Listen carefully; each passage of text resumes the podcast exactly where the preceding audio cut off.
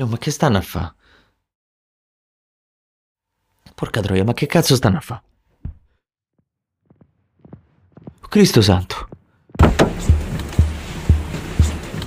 Vai, parti, forza, vai! Ma che cazzo è sta storia? Oh, Vai veloce! oh quello sanguina, io avete rotto il naso. Dove cazzo vado poi? All'euro, vai all'euro! All'euro, che vuol dire vai all'euro? Alle poste, all'Unicredit, al ministero, che cazzo vuol dire vai all'euro? Oh, datte una carmata, cerca di non far troppo strozzo al Luna Park, è là che devi andare. Mi sto sentendo male. Mi è da umidità. Sento odore del sangue. Là, e metteci qualcosa sopra sto naso. È tutto a posto. Vale, non è vero? Fai di sì qua testa che l'autista è sensibile. Si è messo in testa che te volevamo far del male, ma non è così. È vero, Valè? Ecco. Bravo, hai visto, Metronò?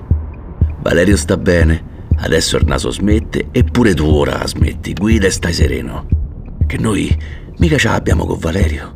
Mica è colpa sua se al padre gli piacciono le troie, i festini e la cocaina. Eh, Valè, lo sapevi che tuo padre, il direttore, si è tirato mezza Roma sotto al naso l'ultimo mese? Ma certi passatempi costano, eh, mica so gratis. Tu non sei come tuo padre, Valè. Lo sappiamo. So giorni che ti osservamo. Tu sei un ragazzo che ha la testa a posto, studi e basta. Al massimo qualche uscita con l'amici. Non c'è manco la ragazza. Mi spiace, Valè, non te meriti un padre del genere. E tu spingi su quel pedale. Concentrati e guarda la strada. Sì, sì, certo, rilassati. Sono complice del sequestro, porca troia. Stamma a sentì. Mi sono rotto il cazzo delle tue lagne e di tutti sti lamenti. Adesso tu fai finta di avere un navigatore satellitare ficcato nel cervello e te concentri solo sulla freccia che ci porta a destinazione e segui il percorso verde o celeste o de quel cazzo de colore che ti piace di più e non apri più sta cazzo de bocca. Anzi, forse è arrivato il momento da ascoltare. Sì, perché te voglio raccontare una storia. È un fatto triste però. È la storia dei due fratelli. Nascono in una famiglia de merda. I genitori sono dei tossici, stanno sempre fatti, buttate da qualche parte in casa in mezzo al loro vomito, al piscio. I due fratelli crescono senza nessun riferimento, non provano affetto, non si cercano, non si sostengono, praticamente si ignorano. A scuola ci vanno poco e in quella casa c'è solo una regola. Mettere su un po' d'eroina da iniettarsi nella prima vena libera. Un giorno arrivano i servizi sociali insieme alla polizia. Sfondano la porta, perché nessuno risponde dall'interno. Trovano i due fratelli chiusi in uno sgabuzzino, denutriti, sporchi, in condizioni pietose. Il grande ha soltanto nove anni. La polizia si fa il giro da casa. Non ci vuole tanto. A parte la cucina e il bagno c'è solo un'altra stanza. Ma è chiusa. La polizia continua a bussare, a chiedere di aprire e alla fine buttano giù a carci anche quella. Stanno là, su un materasso, con il laccio emostatico e la siringa ancora sul braccio, morti da qualche giorno. I fratelli passano da una casa famiglia all'altra, cercano di non separarli, ma il piccolo cresce con qualche disturbo, parla poco, non socializza. A volte ha degli scatti di ira ed è ossessionato dal fuoco. Una sera il genitore affidatario mette in punizione per aver colpito con un posacenere uno degli altri bambini.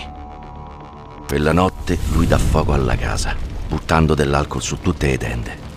Qualcuno muore, lui ha già 15 anni, e finisce al riformatorio. L'anni passano. Il grande sopravvive a tutto lo schifo degli affidi, alla violenza dell'obbedienza, ingoia, sopporta. Diventa maggiorenne e il malaffare è l'unica cosa che gli viene offerta. Accetta, diventa bravo, spietato e rispettato. È una carta piccola, ma strategica. Piazza la droga, gestisce i quartieri, controlla i mercati, solo questo, ma lo fa bene.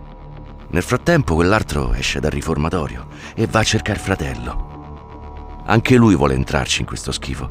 Dice che è cambiato. Le fiamme non le tocca più, nemmeno fuma. E il grande lo accontenta e gli dà un lavoro, facile, pulito, a basso rischio. Le consegna ai corrieri. È la prima volta. Gli affianca quindi uno scagnozzo già esperto, ma qualcosa va storto. A San Basilio quella sera c'ha la polizia i carabinieri, schierati tipo esercito in assetto da combattimento. I due scappano, uno cade, parte in colpo, l'altro muore. Per un po' tutto sembra a posto, i giorni passano e nessuno lo cerca, ma c'è un problema. Quella sera un metronotte del cazzo si trova nel posto sbagliato al momento sbagliato. Ha visto tutto, e la polizia lo chiama a deporre e lui fornisce tutti i dettagli dell'uomo in fuga. La ricerca è facile. L'uomo è già schedato. O trovano o processano per direttissima e dopo una settimana è di nuovo in cella. È dai giornali che ho scoperto che mio fratello si era suicidato. Un articolo perso nelle ultime pagine. Poche righe in cui spiegano come la disperazione abbia condotto il detenuto a infilarsi un sacchetto in testa e aspetta la morte per soffocamento. Ma pensavi davvero che ci avessi bisogno di un tossico come te per fare quattro consegne del cazzo? Qua sera te dovevi fare i cazzi tua. Non ci ho messo molto per sapere come te chiamavi, che facevi, dove vivevi, chi cazzo eri. Pensa agli ultimi mesi. Pensa a tutto quello che è successo. Niente è stato casuale. Era tutto pianificato. Appartiene tutto a noi. Anche te sei nostro. Cla, chiama Regina. Dille che stiamo arrivando. Mandasse qualcuno ad aprire il cancello.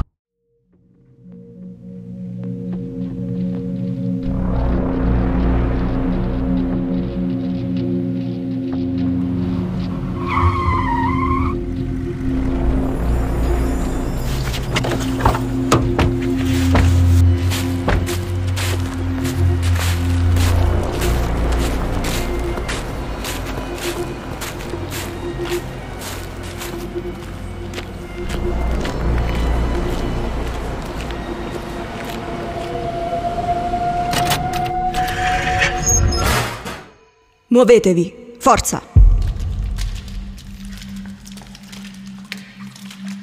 Regina, questo qua non va lasciato mai solo. Oggi ci pensa Claudio a... Le regole le conosci.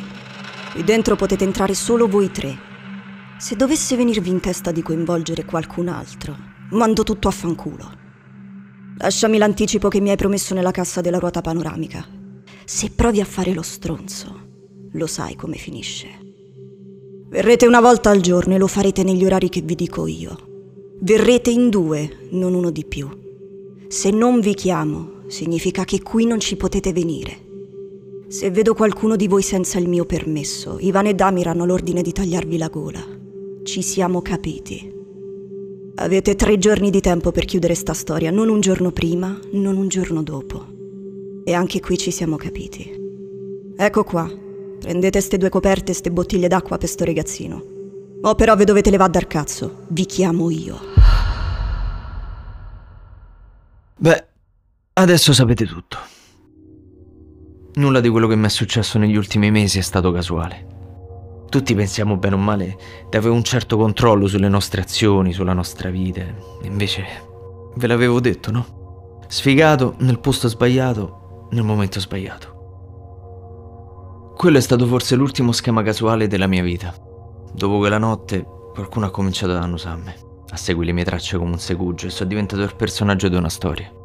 Una storia di vendetta. Un personaggio che crede di vivere la sua vita, ma in realtà ogni suo gesto è già stato programmato, ogni sua riflessione è stata già scritta. Bene, eccomi qua. La mia vita è il risultato di un progetto di un altro. Non mi appartengo, non so più mio. Forse non lo so mai stato. Eh sì, sono sempre stato lo schema di qualcun altro. È buffo. Pensateci bene.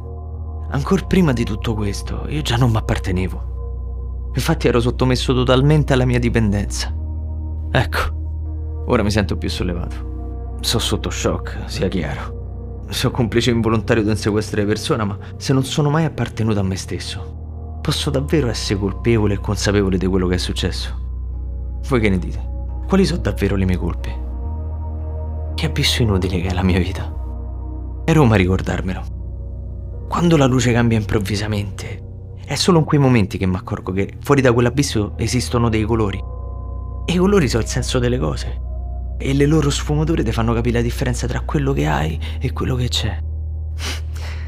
Era da tanto che non venivo a Luna Park. Le attrazioni sono chiuse. Le giostre fanno solo alcuni giri a vuoto prima di spegnere le luci e i generatori. Capisco perché in questi parchi ci sono sempre ste musichette assordanti che ti sembra di essere dentro un cartone animato. Quando sono pieni di gente servono a coprire tutti i rumori meccanici, gli attriti tra i ferri arrugginiti e le pedane scrostate. Senza musica sti parchi sono inumani e fanno solo tristezza. A me più di tutti mi piace la ruota. Mi piacciono meno quelle attrazioni che vogliono sfidare la gravità e il rimescolio intestinale. Mi basta l'adrenalina della cocaina a farmi sentire sotto sopra. Più sopra che sotto, a dir vero. Mi piace guardarla girare, perché mi ricorda tutto il tempo che non ho usato, tutto quello che mi è sfuggito senza averlo capito. Mi piace pure l'idea dell'altezza, perché poi vedere quello che c'è di fronte ma a un livello diverso. Cioè alla fine conduciamo una vita con una prospettiva orizzontale a un'altezza massima di due metri. Gli occhi non l'alziamo più al cielo, stiamo sempre a guardare per terra, alle punte delle scarpe per scansare la merda di qualche cane. E io in particolare non mi guardo più manco indietro. Passato è pieno dei rimpianti. Il futuro secondo me non ce l'ho. E il presente è la merda di un cane sotto una sola bucata. La ruota sta qua, a 20 passi. Mo li conto. Non è che sia chissà che meraviglia. Sono solo 30 metri di altezza e 28 gabbie. Metà delle luci sono fulminate e i cappelli di chiusura delle cabine sono di metallo. Non puoi guardare in alto ma solo davanti. 30 metri. Probabilmente è questa l'altezza che ci meritiamo qui a Roma per sognare. Certo, se ti interessa il panorama andare al gianicolo sulla terrazza, ma nessuno si occupa più di votare la vegetazione. Gli alberi sono troppo alti e non si vede più l'orizzonte. Ma è un bel vedere, so due cose diverse. Io quando sto sulla ruota e arriviamo sul punto più in alto, mi vengono i brividi. Mi sento come sospeso nel vuoto, liberato da st'oppressione dei pensieri e da sta fissa di finire la bustina. È come guardare le pubblicità, ma non quelle che stanno là a sedurti con la descrizione di cene in hotel a 7 stelle e che cercano di convincerti di essere una specie diversa in un acquario di lusso. A me la cima di questa ruota mi promette che posso avere quello che voglio, senza soldi, senza droga. La ruota sa che quello che mi serve è sentirmi vivo e mi regala l'orizzonte. Non sei nulla di fronte a tanta estensione, perché tutto si ridimensiona, diventi piccolo, tutto si rimpicciolisce. Quell'orizzonte è una metafora. Alla fine potrebbe esserci il mare o il deserto. Tu lo guardi e lui ti trasporta, ti allunga verso sto pensiero che ti svuota la testa. Ma poi il giro continua, la ruota scende e tu torni a quella visione orizzontale misurata dalla merda che hai pestato e da quella che ancora dovrei ingoiare. E me la ricordo bene la prima merda pestata. Quella del giorno in cui sono entrato in questo casino. E ora ci sono dentro fino al collo.